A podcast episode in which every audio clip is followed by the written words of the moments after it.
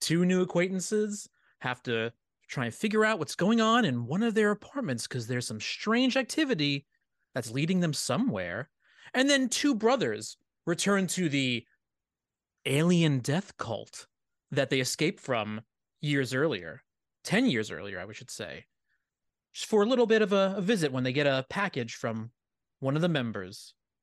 As we're talking about Something in the Dirt and The Endless, and technically, be forewarned, we also got Resolution in there with Justin Benson and Aaron Moorhead, the writers-directors of these films, here on Overdue Rentals.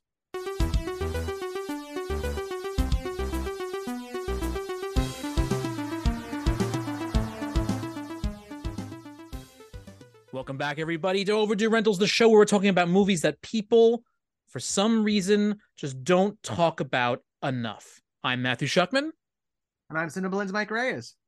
And as you heard, I, oh, I'm going to I'm gonna go on a quick, a small rant, not too long, because we want to get Aaron, Justin and Aaron in here to talk to us, but I had seen their film, Spring, around when it came out, and not, you know, I was fine with it, but it didn't like blow my mind like some other people, I guess you say. I enjoyed it, but I wasn't ready for like the new coming of of, of some filmmakers uh, out out of the, out of the blue. But then I was at the Tribeca Film Festival, and I was looking at, at the year at, at the at the time, which was like, like twenty seventeen, I want to I want to say, and um, I was looking through the the booklet to see what movies I was going to see, or if I wasn't asked to cover them, so on and so forth, and I. I try my very best not to know what about movie's about, so I read the very blandest description I can. I saw the description of The Endless. Two brothers return to a cult that they escaped from. That's all kind of said. And I'm like, oh, I'll see that. And it ended up being like my favorite movie of, of, of the festival, uh, one of my favorites of the year. And as I'm coming out, you know, I'm talking about it with my friend. My friend hints me into it's tied to another film that they made that I hadn't seen. I'm like, what's going on? And since then, I've been following them step by step by step and just so thrilled every time they have something out. Um, and so, yeah, it's always good to talk to them. No, see, that's exactly how I went into The Endless, because I had heard all of the buzz. I've heard everybody for the past couple of years saying, oh, wow, The Endless, The Endless. I'd heard buzz about Spring, but I didn't put two and two together and realize that was them, too. I haven't seen yeah. that one either. The Endless was my first experience with Benson and Moorhead, and then going into Something in the Dirt, especially because of the connections to The Endless, which we will discuss in a moment. Yeah, that just... that made me feel so... And then for you to text me over the weekend, it's like, okay, oh, I forgot to mention, um, watch Resolution if you can. It's like, okay.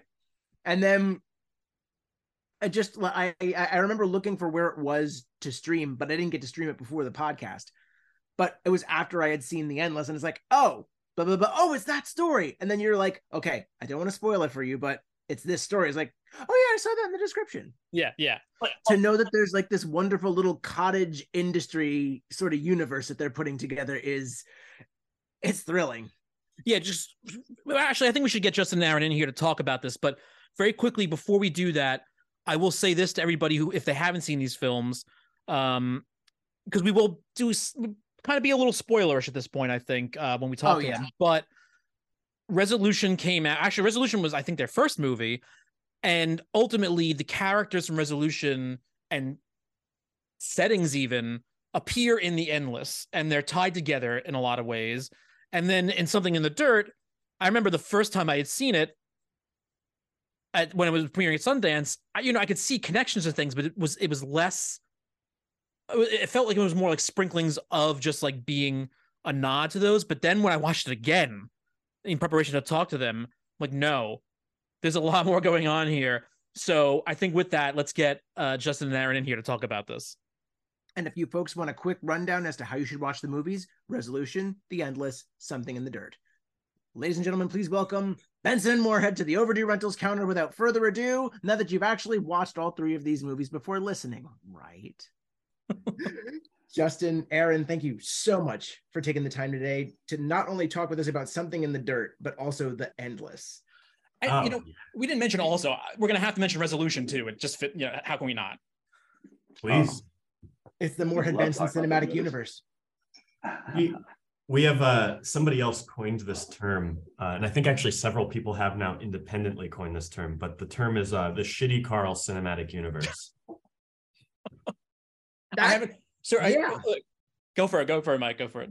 No, no, I'm, I'm just agreeing with that wholeheartedly because you... it really is interesting to look at the characters between both of these films in particular and seeing the parallels, the swaps, and even the names. Yeah, yeah, yeah. It's uh, it's funny as we, especially with Something in the Dirt, where it's a little more Easter eggy, but in our minds, it's besides, um, you know, the two people that look identical to our characters in The Endless. Um, besides that, there's the, there is actually a larger mythology plug-in that is happening that is very behind the scenes, um, but uh, but is very present, and we actually plan to explore okay. the relationship of the movie Something in the Dirt in the Endless Universe in another project, which will be really fun. Well, yeah, I was going to actually say this because that's interesting. Because look, when I saw Something in the Dirt at Sundance, I was just I was I was paying attention to a lot of stuff, but I didn't catch. Not until I rewatched it did I catch the red flower. Uh, did I, ca- I actually, until maybe an hour ago, didn't realize the surnames of your characters in Something in the Dirt was Danube and Daniels. Um, you, you know, there's, there's, and there's a lot of stuff from like, yeah, granted, you know, birds flying into things could be anything, but I started to think the second time I'm watching it, well, the birds hit, hit the wall, the end of Endless, and they're escaping. I'm wondering if it's a reference to that as well. And I started, as much as I love you guys, I started hating you guys for all the things you started making me think. Yeah. Did you Sorry. did you did you catch a certain photo? Oh no! See, I have to go back and watch it again. God damn it! Yeah. Um, I think I think somebody once called w- what you're experiencing "thinky pain." Well, uh, go ahead. Yeah. Sorry. Did you catch Did you catch a certain rope being pulled? Oh, man. Uh, it is the rope. There's a lot. I, I definitely have to watch it like multiple more times. That's that's for sure. What Our, what else should we be looking out for? Well, Mike Mike's got Mike's got more than I don't have actually. Mike, what do you have? Oh, I had the uh, the Arcadia Brewing Company with their Third Moon Lager, uh, a beer that I would say tastes the same every time you sip it. Very Thank consistent. You. That's really quality. Good. Yeah, that's good. And then of Did, course there was the red flower that Matt had mentioned because I see that little bag and it's like, oh, yeah, yeah. Did you catch a certain geological formation? Well. Um, uh, if it is a marker of some sort, uh, I did catch that in the flamethrower, uh, in the in the V F X flamethrower sequence. Obviously, ah, there's there's two other shots, two are two other sequences that have it in there. Yeah, it's it's all over the place. And actually, I mean, are we doing spoilers? What are we doing? It sounds like we are. Yeah, I, th- I think you can. I think it's okay. We're gonna warn people ahead of time. Yeah, the uh, the the the idea here. That um, we, we haven't really said out loud very much. So this is, but it, but it's it's that the reason that we're tying Something in the Dirt into the Endless Universe isn't just, uh, hey, look at us, you know, look, we can do this, which is fun too. Might as well be that. But um, we've made a movie, um, not to over-explain what we're doing here, but I think that's almost impossible with this movie, is um, we're saying that there's these these people are onto something. And yet they took a left turn when they should have kept going straight, uh, or or paused. Really, is more they it, they just kind of went. They they got up their own butts and decided to to chase something because the because it confirmed their their desire to um to be correct. And um and the the reason that the the endless mysteries are in there for the viewer that that is aware of the endless uh, universe, the Shitty Carl Cinematic Universe, is that. There is a larger mystery here that is right in front of their faces, but they can't see it. We see it, um, and it's it, it, for us, it's akin to the the bomb under the table, um, where you just kind of, if you know that they're kind of, they're starting to poke at an endless style mystery, then you know that there's this other thing going on in rural San Diego. Yeah, and um, and so for us, there's actually a very big thematic reason that we're tying these in. That it's there is this thing that's right in front of their faces. If only they would look the right direction. Um, I also find it interesting because I found that there are also there is a thematic connection you can bring between them. Like you think of how Levi gets upset every time John basically just shoots down anything he says. Could go back to the brothers' relationship in the Endless as well. Good observation. Yeah. Well, it's, it's interesting because because that that's actually. We never discussed that, what you just said, though it is correct. But something we did discuss was that um, uh, just as informing the characters, one of the things that helped inspire and motivate those characters, what they became, was conversations about us not wanting to repeat the performances that we did in The Endless in any way, that we would totally switch the, the power dynamic yeah. um, between the and the characters we were playing.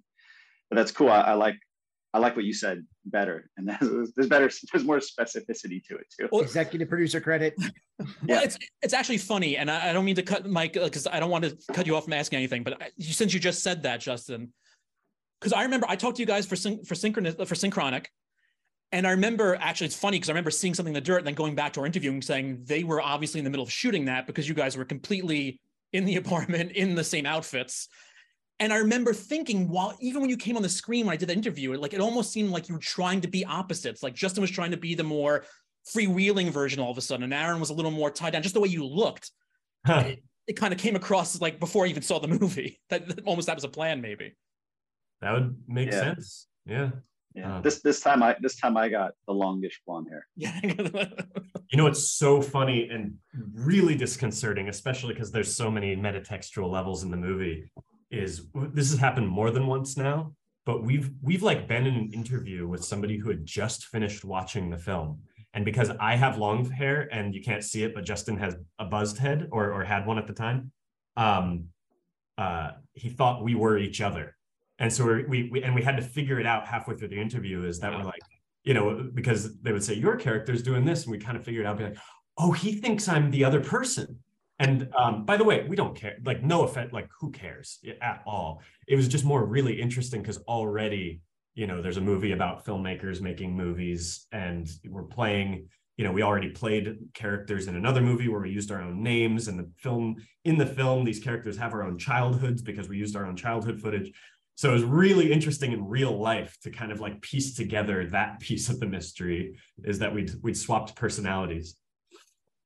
Well, especially with Something in the Dirt, there is that beautiful sort of line blurring where it starts out as a traditional narrative. And then I was surprised because I went into it as cold as possible, because especially with the movies, with a lot of the movies we cover on Overdue Rentals, I like to try and do that just because it's such a rare treat to go into something and not have images from a trailer lodged in your mind and thinking that's going there, that's going there. I had no clue this narrative went into a meta narrative where it was, okay, this is a documentary and this is what happened during the production of that documentary.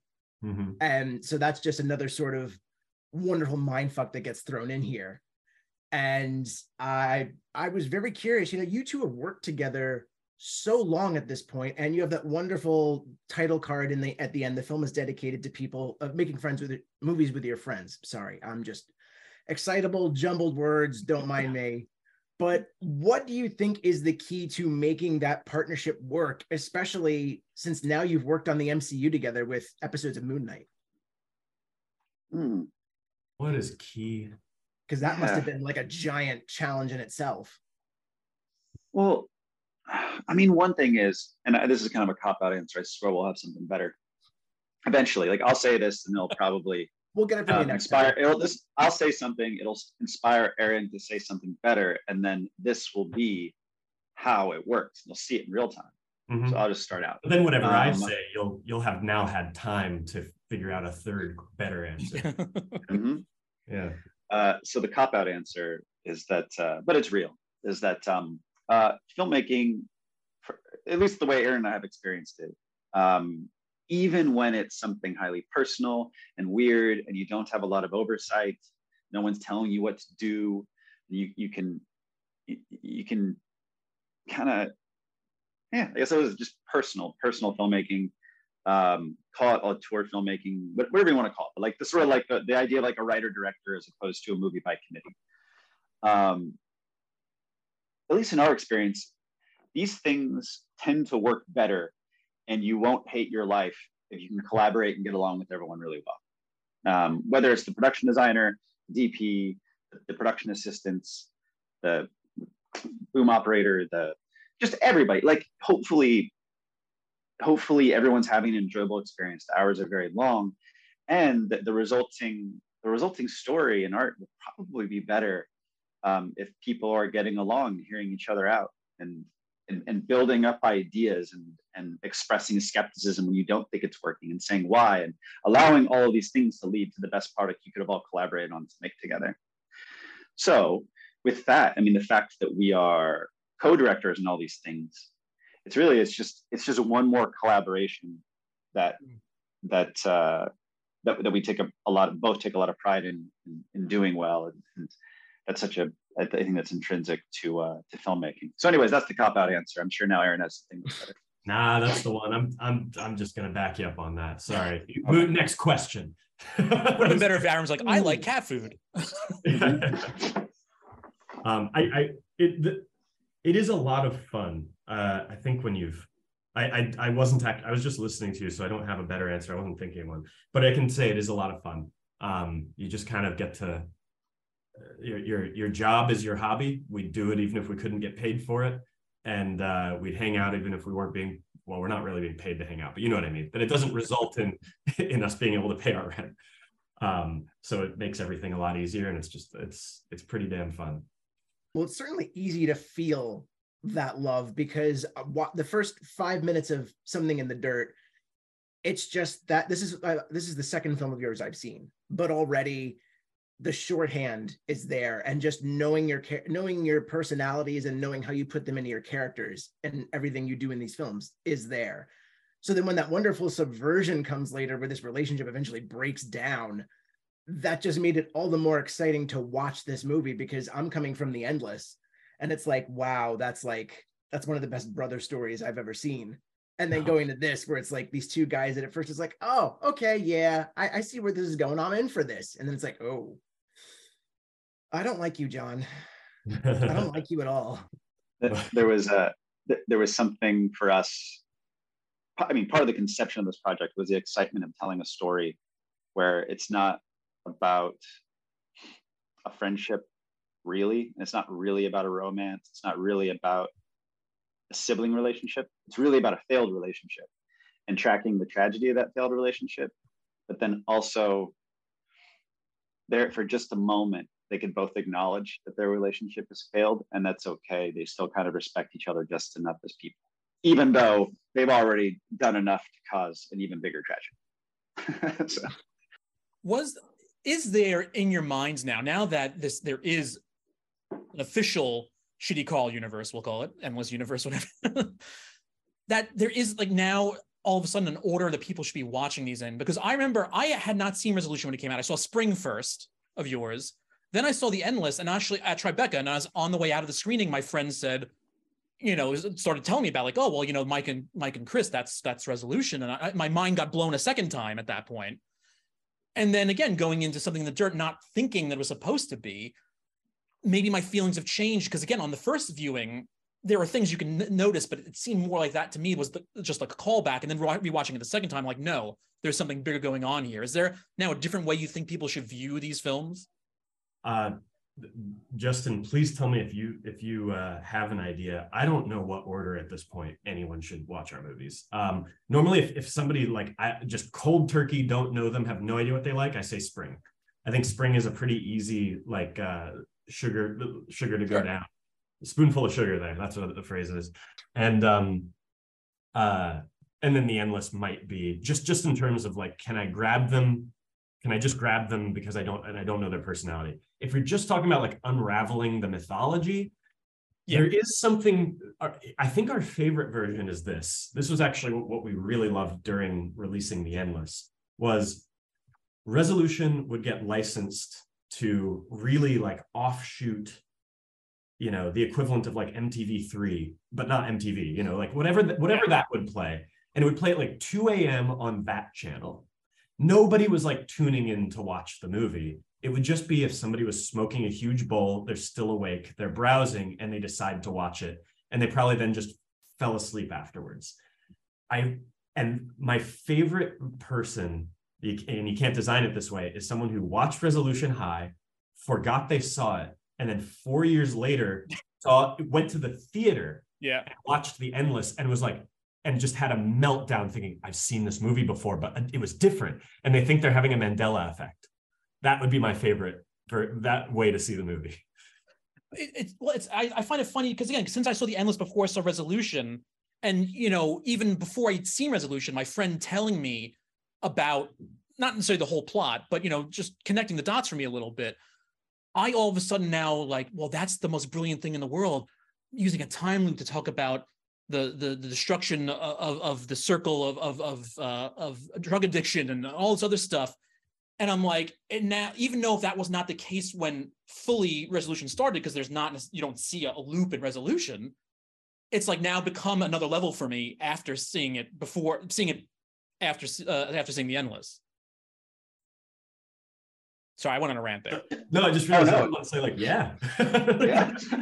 yeah. um, the, uh, oh, I was going to, I'll, I'll make an additional comment though on, uh, on the order in which to watch our movies. I'll make a controversial proposal.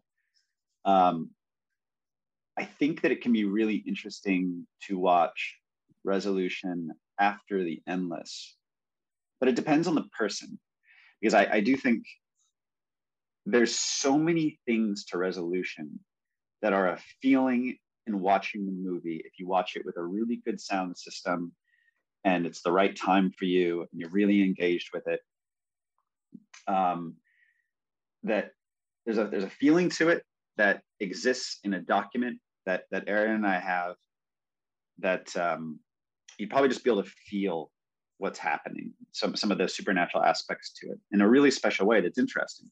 But there's a lot of people who wouldn't experience the movie that way. And I think for those people, if you watch The Endless first, there's a threat in Resolution and a feeling of unease you might not otherwise have. It might be just be too mysterious for you, that is a good way to put it. Um, but it just, it totally depends on the viewer.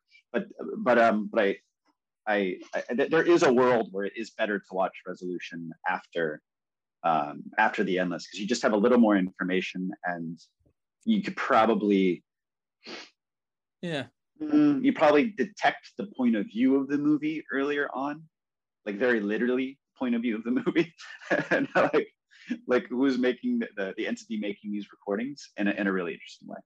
Well, I I have to say, like, I'm not the type of person that yells at the screens. But in rewatching Resolution one time, that's the time I'm yelling. It's like, your loop hasn't started yet. Just drive away. It'll be okay. Mm-hmm. That's great. Yeah. Well, it's it's also interesting is when we eventually return to this universe, if we ever return to Camp Arcadia, you have you have this really interesting balance that we have to figure out how to strike, which is there's the horror movie thing of like, you know not to go behind that door, you know, that, that sort of thing. And then there's the other thing is like, well, if you know the rules and it's not close to the ten years, and also uh yes, you, you can do it, it's actually quite safe and maybe even important and good. Um so it's a weird thing where where most horror movies struggle with this idea of like, well, you know that's a bad idea but the plot demands it. And then there's also like the rational characters of Aaron and Justin, where, like, if we ever do go back to physically Camp Arcadia, which is very possible, um I mean, I would personally, I would. I know that there's not, you know, it's, I, I know I could protect myself, so. Well, it's just really neat about the way that you got, oh, yes, I, I'm sorry for the lack of better verbiage here in, in front of the presence of these gentlemen. It's like, it's really neat, guys, but cool, what I found very creative is going into The Endless, you know, I see, I see the synopsis, it's like a U F O death cult, and it's like, okay, so I'm expecting gaslighting, realities that may be a little iffy, and eventually some sort of sinister presence. And then you get to the end and it's like, no, everybody's caught in this same mess. And if there is anything sinister, it's beyond all of us. And these are just people trying to trying to make the best of a horrible, hellish loop. It's kind of like uh, Barbarian, but with interdimensional stuff. uh, yeah. The, the red herring of of uh, of threat. And by the way, don't apologize for your your um, passion and enthusiasm. It's really beautiful, and, and I appreciate it. Um, but uh, but yeah, the the red herring is very uh, is something I think we've used in all of our films. Have we ever not like really dove into red herrings? Um, but they've they've become more less loose ends as time goes on and more integral to the plot.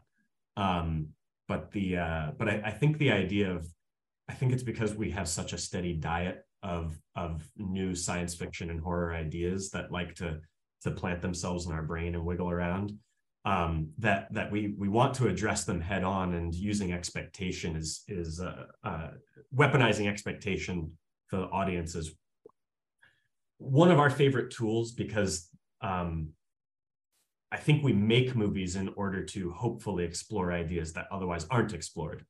And um, and it's really important to us to do that. But if you if you just start with the the new idea without recognizing the shoulders of the giants that it stands on, um, then it just kind of becomes surreal. It becomes like a music video or something.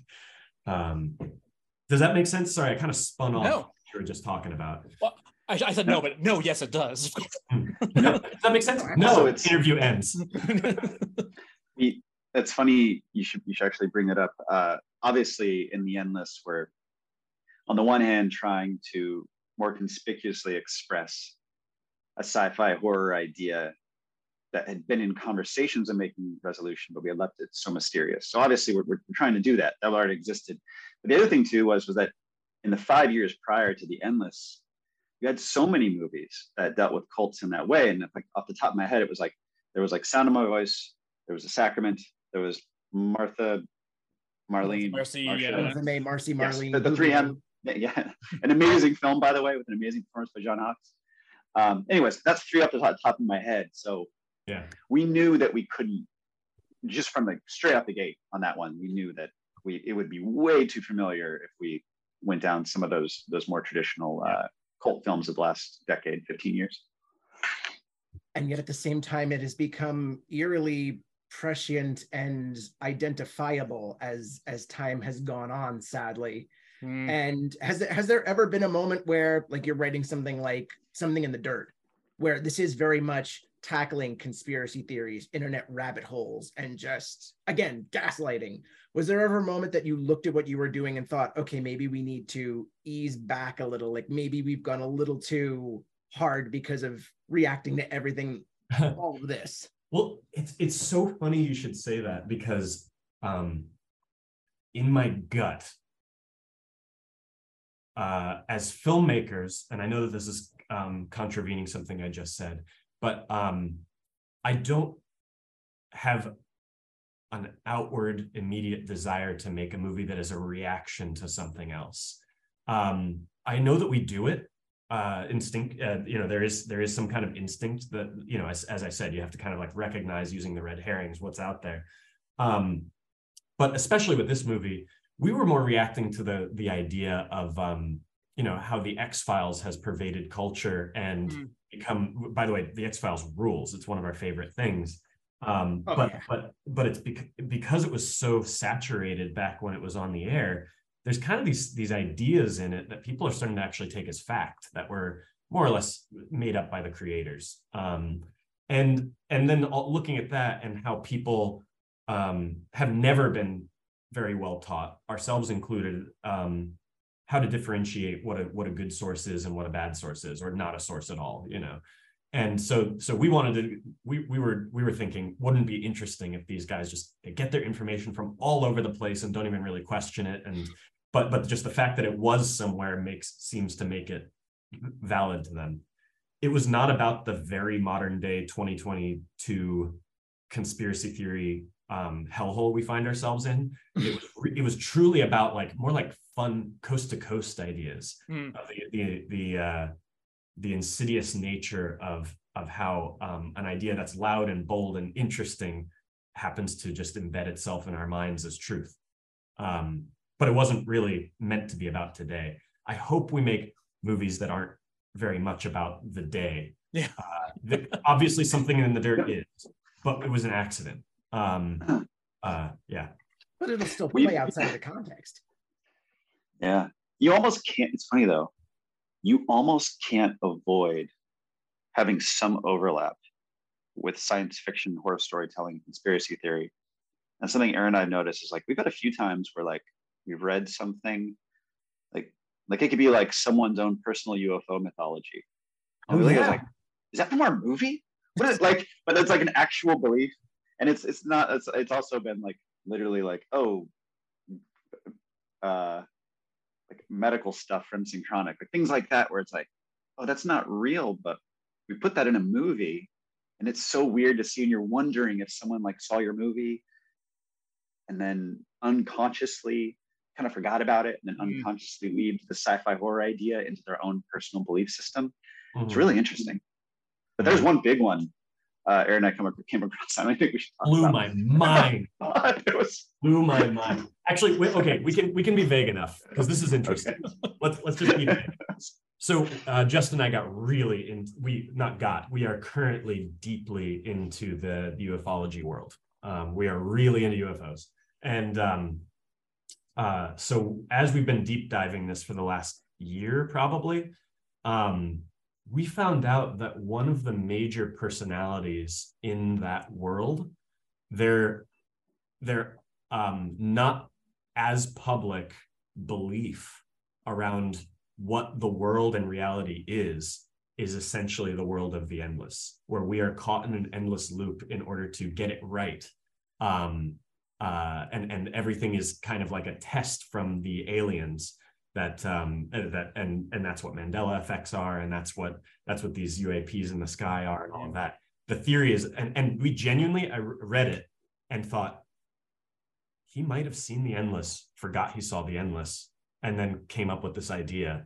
It's very possible that like a major prominent figure in the U F O community believes it, or it could just be an accident that, that the two things yeah, or, or he just thought you guys are right in making a documentary. yeah yeah yeah but it also, by the way, more than likely more than likely is just, you know, hasn't seen the movie or just like came up with it independently, and because it it makes sense to to what he is what he has experienced. Um but that's fascinating as a sci-fi storyteller. Well, talking about going down, not to, not changing the subject, but talking about going down internet rabbit holes, how long have you been holding on to the idea, and which one of you found the video of the Theremin Russian doll army and how you wanted to fit into a film at some point during during your career? Aaron, Aaron, and uh, our the the, uh, the gentleman we we we edit with, Michael Felker, uh, who who who had the insanely hard job of doing the first the first edits of Something in the Dirt. Um, uh, they both found the videos simultaneously. Yeah. Wow. All right. And it, like while while we were while we were cutting the movie, and could not believe what they found. Yeah. W- when I found it on my end, I, I downloaded to my hard drive and then realized it was already downloaded onto the hard drive. I was like, "Why is this here?" Realized that our editor had also found it, but couldn't find a place for it. And I sent it to our Slack channel with that also has Dave Lawson, our, our the tightest. He should be on this interview. He's he, we're extremely tight knit um, collaborators. And Dave is our producer. And I said, Dave, I have a task for you, a task that you are not allowed to fail. You must license this video. I don't care what it takes. And um, and he was terrified of, of failing because it's just an internet video from twenty fifteen from, from a Japanese uh, YouTube creator, or more probably a musician. And um, and, you know, they could just say no, they could, or just never respond or whatever. And uh, and he did his magic. We made a little video explaining how important it was to us and sent it to them. And they so eventually... yeah, so you said during editing. So the fact that you had the Russian dolls in the trees and that he brings out a theremin, all was done before you finding this video. Is, is what you're telling me? Yeah, and they're playing Ode to Joy. Exactly. That was the other crazy thing. Yeah, it was three. It, like in a movie about like seeing signals in the noise and confluences of events and synchronicities and all that, we found a, we found a lo-fi video. Also, its lo-fi-ness and its foreignness, foreign, you know, from the United States, uh, is thematically in with the movie as well, you know? Yeah. And the fact that it's a YouTube deep dive, that's also in the movie, you know? And then, of course, there's Theremin's Russian Dolls and, and Ode to Joy. And the fact that it was so perfect, I couldn't believe it existed, was... Uh, um, a miracle. Sometimes I have to start, I have to start questioning my life now. Yeah. to, we're going to have to let you guys go soon. So to wrap things up really quickly, um, you also, like you said, you're a tight-knit group, and, you know, whether or not people recognize, you know, Vinny popping up, you know, in other roles in other films, you know, you, you, you surround yourselves also with people who can really pull off, like in the world of the idea of every, like Moorhead and Benson being the do-it-yourself filmmakers, the people you surround yourself are obviously incredible. Have they always, has everybody always been part of your team, or the, your people you pick up along the way and you take along as like, we need them for everything else? Yeah. yeah well, go a, ahead. no, we've been on, been on this road and picking up skilled, talented hitchhikers. Um, more than that, no, and we're exploiting the their talents. Yeah, yeah, yeah we're the hitchhikers. Yeah. Uh, no, well, I mean, I give like a give a couple. Like um, our composer Jimmy LaValle, when I very first graduated from college, his manager uh, hired me to travel around with him with just a video camera and shoot a little mini documentary of the making of his album at the time. Stayed in touch. We reached out to Aaron and I after Resolution. He ended up just becoming our permanent composer. He's someone I've known for over twenty years now. Um, and then there's other people like uh, Ariel Vida, who we were working on um, some content for a YouTube content creator. And we worked and worked with her on a job on that, and just could not believe, like, could not believe, like, how insanely uh, talented, skilled, hardworking she was, and and she just became permanent. Michael Felker was our production assistant on Resolution. Now he's our permanent editor. You know what's what's funny is we, so we we made we made a mistake uh, where we, we we hadn't yet fully gotten this idea in our heads. It hadn't solidified of like, hey, the people around you are actually the best people for the job. There's a reason you surround yourself with them. That's they we share taste, we share passion, all of that. And um, and so like when we were making Synchronic and we had a larger budget, we had more oversight, we had um, it just felt like we had a lot more responsibility. Um, ultimately that didn't end up being the case. We our budget was was almost nothing, and we could have just made it almost like how we make all of our other movies. But um, but we we looked around, for example, for like other production designers just to see what was out there. We were like just sampling. And I'm ashamed of it um, mm. because Ariel was always the right person for the job. And she had to pitch on Synchronic, and she shouldn't have had to. And she will never have to do that again. And it was it was it was just a it was something we were trying because we just had never worn that shoes that big before, and we didn't know if we had to. Um, And there were other people to please and all of that, due diligence and stuff like that. We've now hit a point where we realize that that's silly and we'll never have to do it again. So, yeah. Uh, one last thing I do want to ask about before we leave very quickly. There's a significance of basically the decade mark when it comes to certain character milestones in both Endless and Something in the Dirt. Is that just something that you just like to throw out there? Or is there is there a special significance behind like throwing in a decade for these characters and their histories? Oh wow, that's really interesting. Brilliant. That's a super. That's a super super good question. That's one of those things where, um, like you know, what people say to us sometimes, like the obvious ones, like, "Oh, your movies really always have to do with time," and then we go like, "Oh, oh wow, we're really into that," you know, and like you realize like it's a real thing, like you're doing it. There's another one where someone like had seen they had like read the script to The Endless. I remember them being like, "Oh, it's there's a there's a pretty big thing about about mothers here. Like, there's always like a mother thing in your movies." And it was like, "Oh wow, now now now we're like now we're just like a cliche. Now we're like like we're like the we're, we're we're we're a joke about about Freudian thought." But um, uh, but wow, Aaron, why is that? I think it's because um. we're human beings. we we gravitate towards certain things. Um, everything we do is is deliberate, of course, um, and yet also there's. A, I think it's it's kind of like okay, huge huge asterisk on this. We are not comparing ourselves to one of the greatest filmmakers of all time, Stanley Kubrick. But what the the point I'm making is um, there are people who believe that that um, every pixel. Every every uh, every hertz of, yeah. of music and sound in his films is was deliberately planned, and all of that is believed by people who have never been on a film set. It's impossible. It is not possible to design things that he is an extremely detail-oriented person, and yet they're ascribing to genius what was actually coincidence. A lot of it, um, whilst and he is still a genius. Um, however. If he were a different director, it would not have been that way. And so there's some kind of subconscious thing, even if it's like who he chooses to hire, who he gravitates towards, um, all of those things, that does then kind of turn my argument back on itself and say, well, if it were a different director, it wouldn't be like that. It definitely wouldn't. Um, and so there are these things that actually, you know, if somebody even just put it in front of the frame and he didn't say, I don't like that, and left it in, that means his sensibilities lined up with it. And so in, in some ways it was intentional. So anyways, my point being is um, what we're doing is intentional even when it's subconscious. And I think that's true for every director that's making something that is a pure expression, mm-hmm. that is that is that is a, a film that they can call their own. Um, yeah, that's the end of that. I got. I feel really uncomfortable about having just compared it. Uh, yeah, you heard it here first, people. Kubrick. New Kubricks are in the house. But oh, that's see you later. No.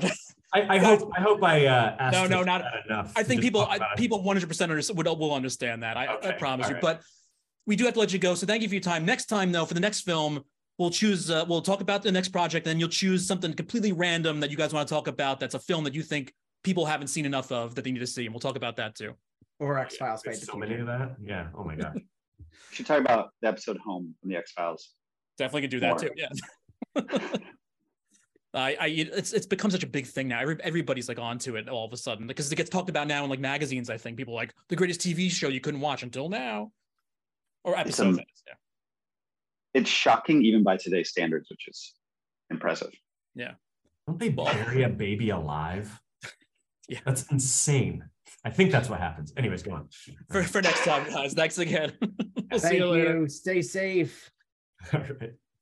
But Benson and Moorhead, ladies and gentlemen, I don't think we can talk them up even more, but we probably will, as you're only in the back half of this episode of Overdue yeah. Rentals. And again, for this not to, I mean, from what I'm gathering, this wasn't really meant to be a universe. It just kind of has been coming together as they've been thinking on it more and more. And that's what I really like about all of this. I would say that it's even, even in t- getting ready to talk to them and talking to them, it's like, I don't even know where to start because I want to talk about so much stuff. I'm afraid if we get stuck on one thing, we're never gonna get to the rest of it. And I, there's so much more to talk to them about, about all of these films, but you know, yeah, look, when, when, whether or not they planned on doing it when they wrote The Endless, you know, it, it's, it's pretty straightforward that they're like they're tying these things together, whether, again, no, whether yeah, it was the plan not. or not, sorry go on whether it was the plan or not when they made Resolution, when they started writing The Endless, to bring it in or not, those movies live together.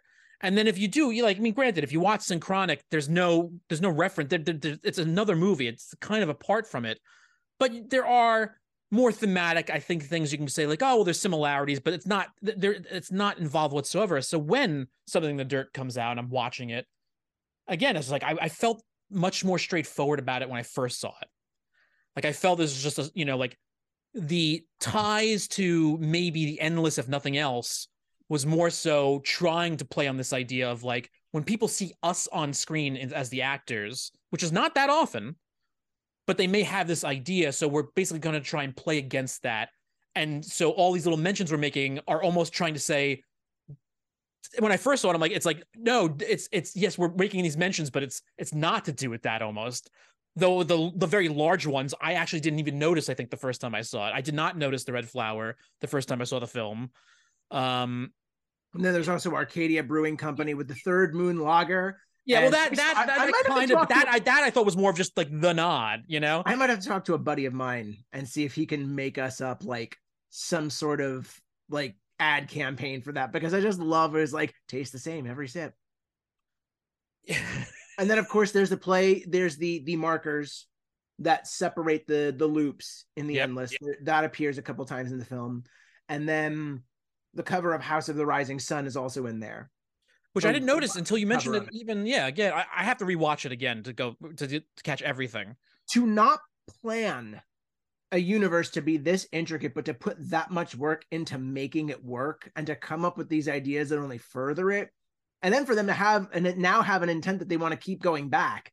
Yeah, I, I really think this is one of the best universes that's been crafted by a set of creators, and.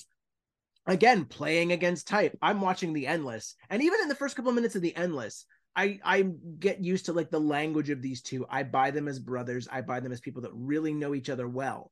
So then to go into Something in the Dirt and have that expectation and then have it knocked down so wonderfully because well, of certain things that happen in the film. Yeah. it's just it's it, it's another testament to their their sheer I, I guess you would call it brilliance. Yes, their brilliance.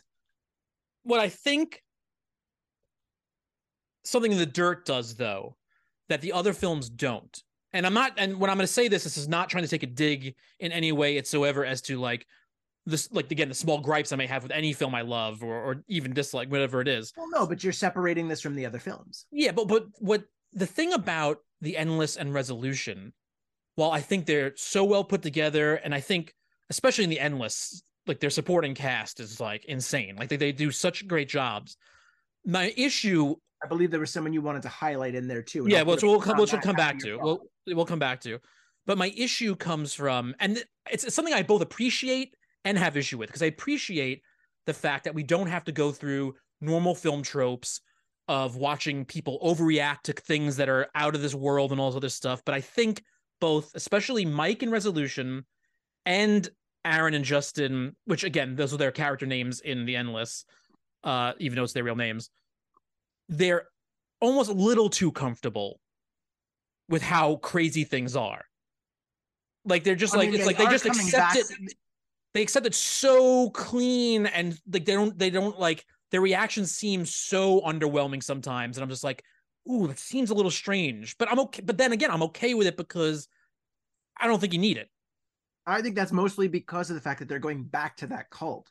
There's only so much strangeness that that is really inherent to this. They're they're sort of reacclimating themselves back to this environment, and it still has not changed. But it's the stuff like, that they're it, learning is is sort of. But even then, like you know, when you come back from some, when you're conditioned to think that you're in a U F O or you're lied to thinking you were in a U F O death cult, anything, especially in the wide world of reporting on those sorts of things, feels possible. Well, I mean, but but Mike in Resolution is very similar, and it's much different. He's not returning to some cult or anything like that. He's just going out to help a friend that very similarly he received a video about. Um, with yeah, but we're not here to talk about Resolution. Well, there's a little bit, but the thing, like the thing about The Endless too is like the more times you rewatch it, whether or not you think you remember everything or not, or whether you do remember everything or not, more and more things start to unfold in a lot of ways. Like, you know, you start to like the first time I saw it, it was hard to think about it because I was trying to take everything in. The second or third time I, I, I was watching it, I started noticing certain things, not noticing other things. And then actually it wasn't, I mean, even though I think I thought about it plenty of times, I didn't really fully think about it until this last rewatch before talking to them, in where the car crash that killed their mother and that had Hal, Hal come and save them from was probably caused by somebody escaping just like them at uh, at the end of a loop and coming out of nowhere and hitting their car, and which is which is why the car crashed right on, right on the markers. The fact that these stories involve recursive loops makes the rewatch factor even better, because of the fact that you yourself can enter these recursive loops and learn more, just like the characters. And then you expand that further. Benson and Moorhead are telling these stories that are sort of recursive. Like they have these stories of two male com- male friends who embark to go on some sort of journey together. I mean, be it the betterment or the wellness of one in Resolution in The Endless, or just uh, conspiracy theory hunting and Something in the Dirt. But slowly you get to see these relationships bend and crack and be put under pressure in these in these sort of cyclical sort of. Uh, events. I mean, it's not literally a loop in something in the uh, something in the dirt, yeah, but the fact that we keep cutting back and forth between after the fact documentary footage and reenactment slash actual filming, yeah, that yeah. itself is kind of like a maybe an arc of a loop. Well, this is where it also gets so difficult to talk about these things, because I want to talk about five things now based on what you just said from different movies, and I don't know where to start because I want to remember to get to them all, because it's like, again, thinking about The Endless alone. Because just like everything that I try to enjoy the most out of when it comes to film or storytelling, whether it's in books or, or music, whatever it may be, is when somebody can tell me the same thing somebody else has told me plenty of times before, but do it in a new way. And the time loop, even though you see that the fact the loops are the, that that this this H P Lovecraftian creature that is apparently overseeing everything creates loops literally in like encasing them in circles. It's not hit over the head, that that idea of the secular nature of all these things. So it, because the, the movie ultimately is the idea of trying to break the cycle of one brother trying to oversee the other brother's life, or to, to supersede everything the other brother does, to control his life in a lot of ways. Um, and so use, again, using the idea of time loops for that, to talk about breaking the cycle, even though breaking the cycle ain't anything new. I've never seen it like this. And you can come back to it in so many different times and think about it in different aspects, which makes it even better than every time you watch it. Oh yeah. And then you can even think about the possibilities of these films at attacking the, or not uh, attacking, approaching the subject of gaslighting. Yeah. Where it's not, there's like a, an amount of gaslighting that's done in both The Endless and Something in the Dirt, but it's very different results. It's very different motivations. And it's also very different consequences to both stories, but they're using this same device in this same universe. And sometimes, you know, especially with like sequels, it's always, oh, let's do that, but louder, faster, funnier, or more, like do that, but more. This isn't so much do that, but more. It's re-examining these different threads that, whether they consciously know it or not, they they keep going to. I mean, when we mentioned it in the in the interview, they didn't, the, the whole thing of time, where they're like, oh yeah, yeah that yeah. is a thing of ours, isn't it? I think he may have actually been referring to me and not remembering that we had that discussion during Synchronic, because I went through a whole a whole diatribe of that, and he's like, oh yeah, you're right. Well, yeah, but then I mentioned the fact that there's there's a certain importance for the decade mark, and I was asking them why that was possible. Absolutely. Well, that, and what's what's also, there's, again, now I have another five things, and I haven't even gotten to four of the things that I wanted to talk about last time, but uh, from the last part you mentioned. But again, thinking about, because you also mentioned earlier about the idea that, you know, alien death cult, which is not really an alien death cult, but it probably was. That's where it started. That, you know, the, the things that they tried to talk to Mike about in their in the in the flashback to Resolution, when they're trying to recruit him, kind of thing, and what they show, which they show in The Endless, is super along those culty lines. And I'm not saying that it was the people who they were there with, but when you go to the, when you get to the end, and when Lou Temple opens up the the the the, the little cabin for them to see all the recordings.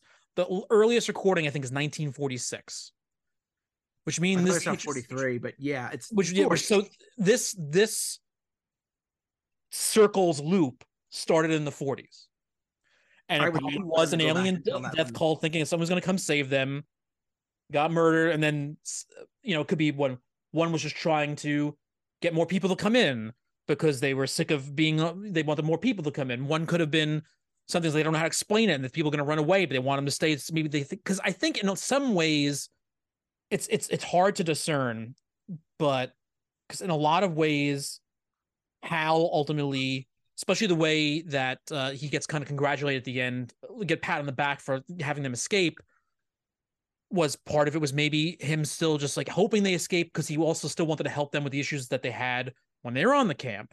Or it could have been that Hal's equation for trying to figure it out involved them, and he was hoping that somehow they would help break their own loop as well. You can look at it so many different ways, um, and I forgot why I started talking about this, but there's yeah, but the whole yeah, but that ten year that that ten year span, which again I do agree with, and I I have always thought about it. It's like, well, they could, again, they don't know. Aaron and Justin don't officially know, and they understand it's a loop. They understand it's a ten year loop by the time they get out, but they just ran away. If they go back in, they don't know if that thing's still waiting there for them, but they could have just turned back and started another ten years with them and learned something and then escaped right before it was too late. However, that being said, who knows if the entity would like it and just may just kill them anyway. I mean, it does sound like that this sort of thing happens every ten years, and it's not like... like for their... Yeah.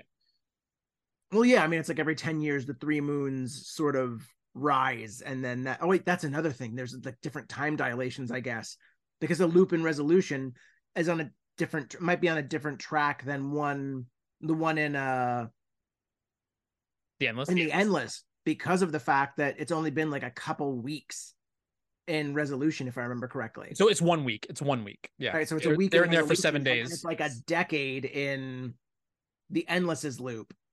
Well, there's also a, there's also a tent on a one second loop. Yeah, no, it's different. T- there's different time dilations in these yeah. different loops. And I would love for them to go back and explore the main loop in The Endless with the camp. But as we see at the end of that one, there's so many different, for all we know, Something in the Dirt is on a loop. It's just on a longer loop than any of those other ones. Well, I don't, yeah, well, it's a good question. Cause the thing, the thing with me too, when watching Something in the Dirt, especially after, especially now I have to go back and do, watch it again, but especially after both, first realizing a lot more of the comparisons I didn't notice the first time, and then hearing them talk about how specifically those were done on purpose, it starts to make me wonder, because my first thought, once I noticed that they were smoking the red flower, was like, now I'm going back to it and thinking, because again, this is Something in the Dirt technically is in a lot of ways a usual suspects situation, and where we can't necessarily trust everything we're being shown because it's all reenactments, technically.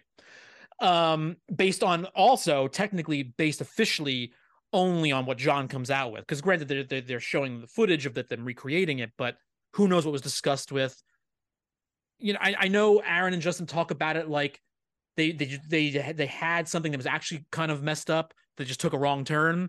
But in a lot of ways, I, I take it more on the idea of John trying to create something for himself, or whether or not he's a cultist himself, maybe doing things on his own, right? So in my mind, I start once I noticed the red flower, I'm like, that's it. So they're both smoking it, so they both can kind of, in essence, witness. It could have just been light coming through hitting the crystal, but they both see it a different way because they're smoking the red flower, which sets them off on that road. Which made me start to now. Now I have to like, now I have to really tear this thing apart and figure out what's going. Because whether or not I think I know what's going on, I don't think I know what's going on anymore. No, it's it, it, there's a whole bunch of unknowns and unknowns, and you know, calculations might be a little off. Some of the calculations might be off, but it's so much fun to be able to puzzle this, and it's again done in such an organic way that I I really can't wait to watch even their films that aren't connected yeah. to to this g- larger universe because of the way that Benson and Moorhead tell their stories. It's it really is atypical of most of the stuff that you see in, in film today. This is, I mean, these are indie movies. So obviously with an indie movie, there's going to be a limitation of what you can show, and you can't really go out with, you can't always go out with like a huge, like we don't really see the entity in, in The Endless, but I don't necessarily think we need to. I would like to, but it's one of those cases where some people are like, oh, it's more creative not seeing the thing. And it's like, I, I get that that is, that is a concept. But I feel some indie movies take that to the extreme and do not deliver at least sure. the at least didn't do not deliver um something that still intrigues you. Blair Witch Project is the one that I really have an issue with. I have hated that movie since day one. And that was just one where it's like, oh, all this mystery. Oh, what you don't see. Oh, the legend. And it's like, this is a whole bunch of jackasses running around a forest, yelling at each other, losing maps, and being dicks. And I like the newer Blair Witch better than than the. Well, older I'm not gonna I'm not gonna go on a whole tangent on the Blair Witch at this point, because as much as I love going off on tangents, this is this is again one of those cases where like I have so much I want to talk about, and I know we're not. By the time we finish talking, we're not going to be anywhere near scratching the surface of the things I wanted to talk about, or you wanted to talk about, or that have to be talked about uh, with with these movies and. And that's, that's where I love it so much. Well, that's it's, where like these are true thought pieces. That's where like something where like people who have not seen anything but only see Something in the Dirt, whether they like it or not, may feel a little bit. They may. I don't know if I don't know if I wouldn't say they're not getting the full picture or anything like that. But I think it's almost important now in my mind to have to see all these movies. Not to make it a good movie or a bad movie or a better movie or, you know, whatever it may be. Keep it on context. That's the thing. They work without the context. They work on their own as their own pieces, which is great. But when you, when so you much get more together, enjoyable. It's like, oh my God. Exactly. No, it's, it, I mean, you can, it's just like we're, we're now at the, at the end, at this recording, I think we are at the end of Glass Onion's woefully short one week only theatrical run. Yeah. Which... Yeah. Just well, that's another talk for another day. But Too Long Didn't Read, Netflix borked that up because they could have very easily extended that for two, maybe three weeks and made a decent amount of money. But a lot of people are going to ask, should I watch uh, Knives Out before seeing Glass Onion? And I would give them the same answer that I would give to anybody who asks, should I watch The Endless before watching Something in, in the Dirt? You don't need to. The movie plays on its own, and it plays brilliantly. But if you want the added layer of texture, like you're suggesting here, you really should watch these films together and maybe go in with like the end, at least The Endless firmly in your mind. Because sure, that sure. seems to be the, the Rosetta Stone of where this universe yeah. is going to be going. I personally, like I said during the interview, I think I think you should watch The Endless before Resolution, even though Resolution came first, kind of thing. Um, and that's just because the way it, the way I thought about it too. After, it doesn't necessarily mean anything.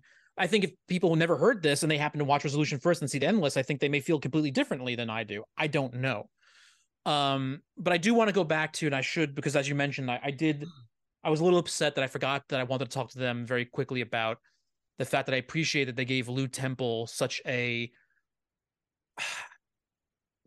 because I almost said subdued, because it's not, it's not subdued, it's not the word I want, just such a reserved role. And look, the guy has so many credits. I've never seen everything he's been in. It's impossible. But I'm used to people knowing him as a more energetic and or quote unquote hillbilly-ish type character.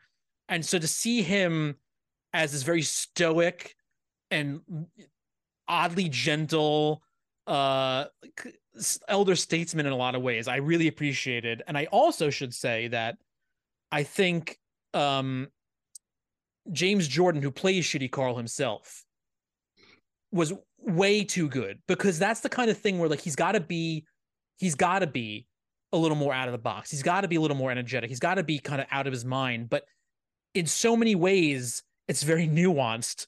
When he when he when he quiets down and he's seeing what's going on behind his mind, it's like it's actually an under an underappreciated type of performance in my mind, I think. Yeah, I, I mean, it's uh, maybe it's because uh, I, I've seen his name mentioned in, or in the fact that a uh, weird co- weird connection. Cocaine Bear just dropped his poster. Yeah, and Ray Liotta's in there. It's one of his last performances. And I remember, now that you've talked about Lou Temple in this way, it reminds me of how one of the first thoughts I had when Ray Liotta passed is, everyone's going to go to Goodfellas. Yep. I understand that. But the man was in two different Muppet movies as a big goofball and had so much fun in those roles. And it's like, I appreciate that so much when an actor that you know for like a type gets to do that. And even looking at, I mean, circle back to Glass Onion. Here's, here's another loop coming through, folks. Loops upon loops, loops all the way down. Daniel Craig having so much more fun in Glass Onion than as Bond. And I understand, you know, that's a taciturn character and he played it really well, but I'm even more excited to see what he does with, with the Knives Out movies and even just in comedies in general, because you, you even go back to Logan Lucky and you see how much fun he's having and how good he is at just hitting comedy. And he's like a comedic mastermind here. Yeah. And when people get to, to break out of those loops of careerdom, It it can be wonderful, wonderful things. I will also, I also do want to say how much I think, uh, I think I mentioned during the interview, I can't remember, but uh, Vinnie Curran, who plays Chris, the, the gun nut tweaker in both Resolution and The Endless. And he's also, that's the other thing I got to rewatch, because he appears very briefly, apparently, in Something in the Dirt as one of the expert doctors. And I don't remember him, but he helps, uh, also carries the last name Daniels, as he, he's Vincent Daniels instead of Chris Daniels. And it's John Daniels, and I'm wondering, that's another thing I'm like, oh, is is John hiring his family to do parts? Oh, so I got to go back. But anyway, he I also want to go back because oh, go on. He also needs to be in more fucking movies. That guy plays just like you saw. You know, he's he's very good at that comedic side, but the, to to turn and he turns so swiftly to the very emotion filled and deep thinking other version of himself is just so good. He needs to be cast in more things, and I don't know why he's not. I I don't know, man. I mean, it's it, it really is just, again, there's so much to be unpacking with these films, and I want to go back and now I remember I want to go back and watch Something in the Dirt, because uh there's a vocal cameo from C. Robert Cargill, and I need uh. I want to, I didn't hear, like I was listening for him because I remember he tweeted out, it's like, oh, I have a cameo in this movie. It's awesome. You should watch the movie. And I forgot to listen, but he's like a conspiracy radio host. So now I need to look for which specific scene he's in. But anyway, that's. I mean, there's yeah. something like, again, also like the one thing that bothers me is that I didn't get to see Something in the Dirt with an audience. I've only got to see it at home because there are things like watching John's makeshift radioactive suit reveal. Like, I'm laughing, and I just want I wanted to be in a room full of people laughing at how ridiculous it was, and I didn't get to. Yeah, well, maybe we should program a fest a, Bo- a Moorhead and Benson festival, because I, I'm I'm dying to. I have a feeling. I, I know they they say they haven't thought about it yet, but like I, they have to, they have to be going back to. Uh, I think all the locations in this fourth film that they're talking about. I think they're gonna they're gonna it's gonna be a very clear, we're going back to all of these places kind of thing. And I think it's going to be a more grandiose thing. I don't know if we're going to see anything that we haven't seen in the past, as far as, like you're saying, creatures and stuff like that. But I have a fe- I, I don't know. I could be really wrong, but I have a feeling they're just going to go kind of balls to the wall with being like, not necessarily giving us a pure explanation of things, but it's going to be like, we're going to wrap this up with this. So we're going to, we're going to show everything. Well, hopefully they come back when they, they make that next film. Uh, in the meantime, this does feel like a logical place to tell our audience, hey, why don't you cross off The Endless on your overdue rentals list? And while you're at it, Matthew, uh, what what's the name of that new movie that those young folks we've been talking about have made? Something in the Dirt. Oh, uh, Something in the Dirt is now available for home video. Oh, kidding, kidding. Oh, uh, my God. Oh my God! Something in the cat. Something in the. Sorry, everybody. A cat just came on screen, and I couldn't help it. No one can. No, honestly, you you can't. So and yeah. Also, those poor cats in Something in the Dirt. Just... Well, at least one for sure. Because I don't think we did. We get to see more than one. I don't remember. There, there was only one. But, but yeah. yeah, Something in the Dirt is available to rent for you for your home viewing through Amazon, through all wherever you want to go check it out. Make sure you watch it. And if but, you want to watch The Endless... Well, I was going to say, yeah, The Endless and Resolution are both available on Tubi. Uh-huh. Ah, Tubi, well, again, once again, because I've been watching T V... I've been watching Fridays on Tubi, because they have yeah, the best yeah. of Fridays. Again, ad timing. I, I want to say two things. Beautiful. I'm going to say two things, actually. Well, first of all, because it's both... The Resolution well, also, The Endless is on Peacock. Yeah, both the which is also fantastic, because if you're on the ad tier, they show you all the ads up front and you watch the movie without the ads. Yeah, both Resolution and The Endless are available on multiple streaming services. But I did watch on Tubi because, again, I do appreciate, again, as we talked about, Tubi's ad break system. Plus, for the first time ever, I actually turned on the closed key captions when watching The Endless, because I was waiting for now, I got to pay attention to more stuff. They do what I think everybody should do, which a lot of people don't for some reason, is if the movie's letterboxed, the subtitles are in the letterbox. Exactly. That is how it should be done. That's how our forefathers did it. That's how this country does it. And it's worked for us pretty well so far. I absolutely love it. But while you do that, if you need to find us, if people need to find us, Mike, where can people find us? Oh, well, when we're not busy heeding the words of Benson and Moorhead and making entertainment with friends, you can find us on TikTok and Instagram at Overdue Rentals Show, on Twitter at Rentals Overdue, and on Facebook at Overdue Rentals. And while you're at it, if you want to email us love letters, suggestions, theories on how The Endless and Something in the Dirt match up together, uh, maybe there's something we missed here, maybe there's Easter eggs you find, you can send us all of your findings on at overdue rentals at gmail dot com. But while we've got you here, while you're on the internet, Uh, going down rabbit holes that you may or may not have built on your own, you are welcome to find our little rabbit hole, which is sixty something episodes deep. sixty-seven ish, sixty-eight ish, depending on when you hear listen to this. Yeah, I believe this is sixty-eight, but I could be wrong. This is sixty-seven. Uh, oh, this is sixty-seven. My mistake. Well, sixty something episodes. That's why I go with the something. Anyway, uh, stumble into our rabbit hole wherever you ethically source your podcasts. Apple Podcasts, Anchor, Spotify, Stitcher. Uh, if Tubi did podcasts, we would love to be on Tubi, and we would love to have Tubi as a sponsor, because uh, Tubi or not Tubi, the question is Tubi. But since uh, clearly all of these, we, we, we throw all these jokes and all these references, and we pick all these different movies because, oh, well, we don't pick all the movies, but, you know, we have our guests help pick the movies. If there's a guest you want to hear, if there's a movie you want to suggest, or if you want to be a guest on this show, Um, well, if you want to be a guest on this show, send us the email at overdue rentals at gmail dot com. But if you want to rate, review, and subscribe our pod to our podcast, go to those places that you find it and feel free to do so, because we here at Overdue Rentals like to know what keeps the rental counter open and what keeps you as a sustaining, subscribing member to the Overdue Rentals rental shop. You can also means... find us at uh, newsy.social slash at Overdue Rentals for Mastodon users. Yeah, people go to Mastodon. Sorry. I remember my first beer. Anyway, friends, family, listeners, we're going to leave you now with a hearty and endless bye. Hello, everyone. Welcome to Overdue Rentals That Wait. Oh, that's good. That's so good. If this was a loop, you'd be doing it. Oh, the loop is broken. We broke the loop, Matthew.